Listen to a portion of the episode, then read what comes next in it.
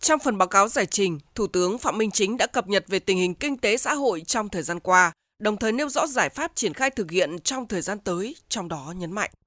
Năm 2023, Chính phủ tiếp tục chỉ đạo thực hiện quyết liệt, đồng bộ, hiệu quả các nhiệm vụ giải pháp trên các lĩnh vực, vừa giải quyết những vấn đề trước mắt, vừa chuẩn bị cơ sở, tiền đề cho những năm tiếp theo. Trong đó tập trung thúc đẩy các động lực tăng trưởng, đầu tư, tiêu dùng, xuất khẩu. Các địa phương đầu tàu tăng trưởng phải thực hiện các chính sách hỗ trợ tăng tổng cầu, nhất là các chính sách tài khóa và tiền tệ, tăng khả năng tiếp cận tín dụng, đất đai, mở rộng thị trường, đa dạng hóa sản phẩm, chuỗi cung ứng, đẩy mạnh giải ngân vốn đầu tư công, thu hút vốn đầu tư xã hội, đầu tư tư nhân và đầu tư nước ngoài, thúc đẩy phát triển mạnh công nghiệp, nhất là công nghiệp chế biến, chế tạo, đẩy mạnh phát triển thị trường trong nước và thúc đẩy xuất khẩu, tận dụng tốt cơ hội thị trường vào dịp cuối năm, lễ Tết, đảm bảo ổn định giá cả thị trường, nhất là những mặt hàng thiết yếu, đồng thời theo dõi sát, nắm chắc diễn biến tình hình quốc tế trong nước, phản ứng chính sách kịp thời,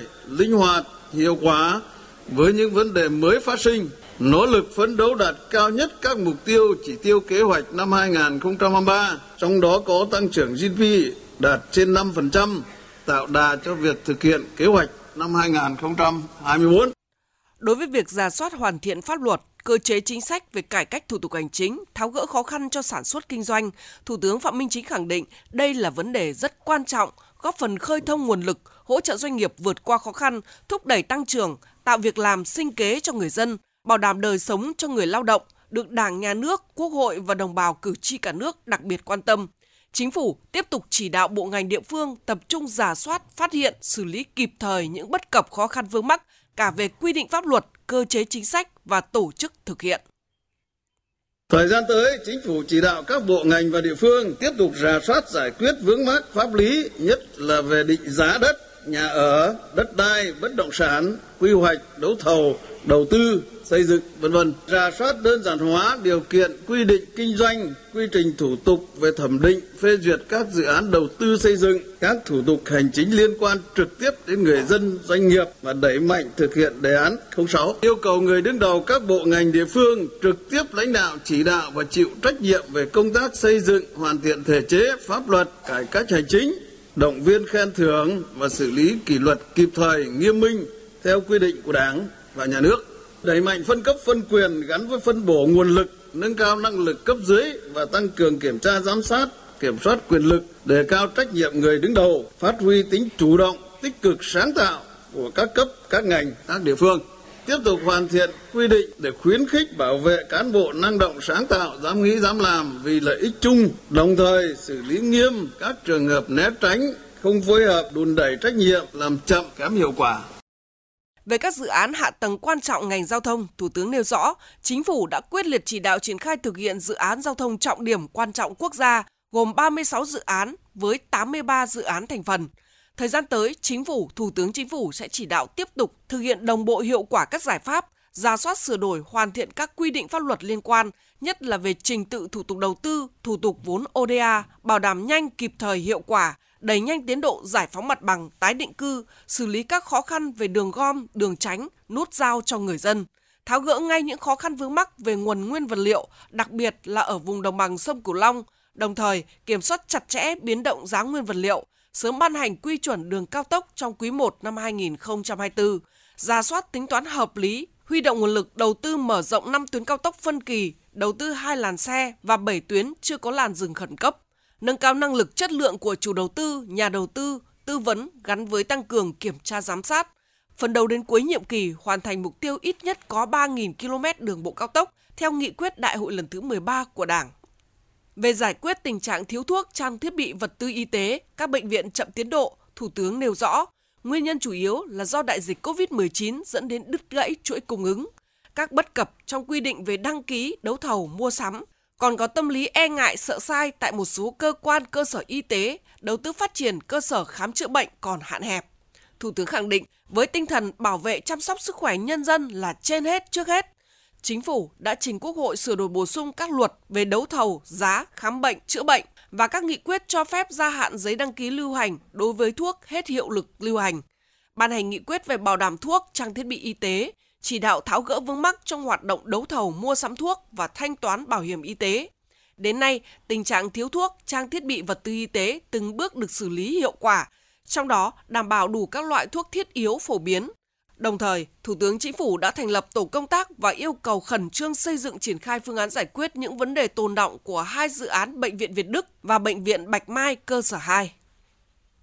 Chính phủ tập trung chỉ đạo trình Quốc hội sửa đổi, bổ sung các luật dược, luật bảo hiểm y tế và xây dựng trình Quốc hội sớm ban hành luật trang thiết bị y tế để giải quyết các vấn đề thuốc, trang thiết bị, vật tư y tế và bảo hiểm y tế một cách căn cơ, có hệ thống, đảm bảo hiệu quả. Yêu cầu các bộ, các ngành, các địa phương theo thẩm quyền tiếp tục khẩn trương rà soát sửa đổi các quy định pháp luật để tháo gỡ vướng mắc bất cập trong mua sắm, đấu thầu, đàm phán giá thuốc, đảm bảo công khai, minh bạch, thúc đẩy phát triển mạnh ngành công nghiệp dược, trang thiết bị y tế về mặt lâu dài. Tập trung xây dựng cơ sở y tế mới góp phần giảm quá tải bệnh viện, nâng cao chất lượng khám chữa bệnh cho người dân chú trọng đào tạo phát triển nhân lực ngành y tế có chính sách đãi ngộ trọng dụng tôn vinh và phát huy vai trò của đội ngũ y bác sĩ nhân viên y tế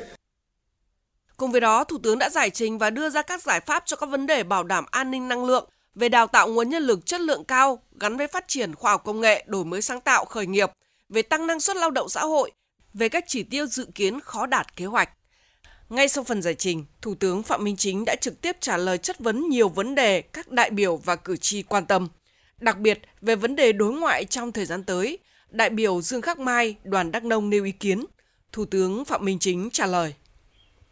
Tôi đánh giá cao về công tác đối ngoại, hội nhập quốc tế trong thời gian vừa qua và đặc biệt là thời gian gần đây đã đạt được những kết quả nổi bật, góp phần quan trọng thu hút nguồn lực thúc đẩy thương mại, đầu tư, đặc biệt là nâng cao vị thế uy tín của đất nước. Xin Thủ tướng cho biết định hướng chiến lược, nhiệm vụ giải pháp trong năm 2024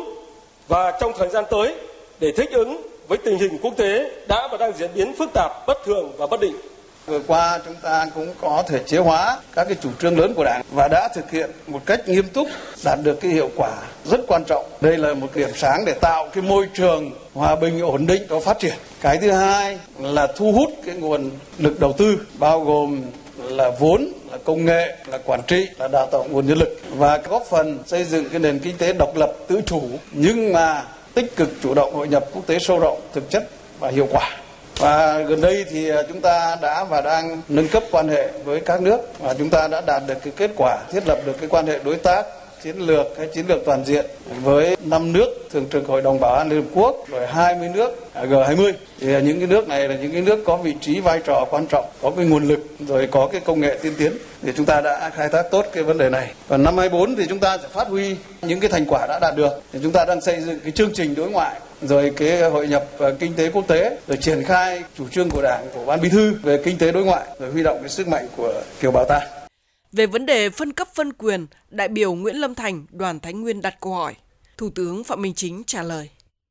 Cử tri và dư luận xã hội rất vui mừng vì ngay từ ngày đầu nhiệm kỳ, Chính phủ, Thủ tướng Chính phủ đã có những chủ trương tập trung nhằm đẩy mạnh phân cấp, phân quyền gắn với phân bổ nguồn lực, nâng cao năng lực bộ máy và tăng cường công tác kiểm tra, giám sát, kiểm soát quyền lực. Tuy nhiên, thực tiễn trong nhiều lĩnh vực vừa qua chưa thực sự đạt được mục tiêu như kỳ vọng. Xin Thủ tướng cho biết nguyên nhân, định hướng và giải pháp cụ thể trong thời gian tới để thực hiện thành công chủ trương lớn trên. Việc phân cấp phân quyền rất là quan trọng để chúng ta tăng cái tính linh hoạt sáng tạo, đồng thời phân định rõ trách nhiệm của các cấp. Tuy nhiên là chúng ta cũng thấy cái việc phân cấp phân quyền này rồi cái việc tổ chức thực thi là nó chưa đáp ứng được cái yêu cầu, chưa đáp ứng được cái mong muốn của cử tri và nhân dân. Thế thì nguyên nhân là thế nào? Nguyên nhân là ta chưa thực hiện triệt để và thực hiện nghiêm túc các cái chủ trương của Đảng, chính sách pháp luật của nhà nước. Các cơ quan ở trung ương và một số cơ quan đơn vị cũng chưa thực sự muốn phân cấp phân quyền trong quá trình xây dựng quy định của pháp luật. Rồi cái năng lực cán bộ cũng có những cái hạn chế bất cập, nhất là những cái việc lớn, việc mới chúng ta phân cấp phân quyền xuống thì cũng có khó khăn. Việc đáp ứng các cái yêu cầu của người dân thì nó cũng liên quan đến nhiều cấp nhiều ngành. Vì vậy cho nên là cái việc phân cấp phân quyền cho đến giờ này có thể nói là chúng ta chưa đạt được cái yêu cầu đề ra.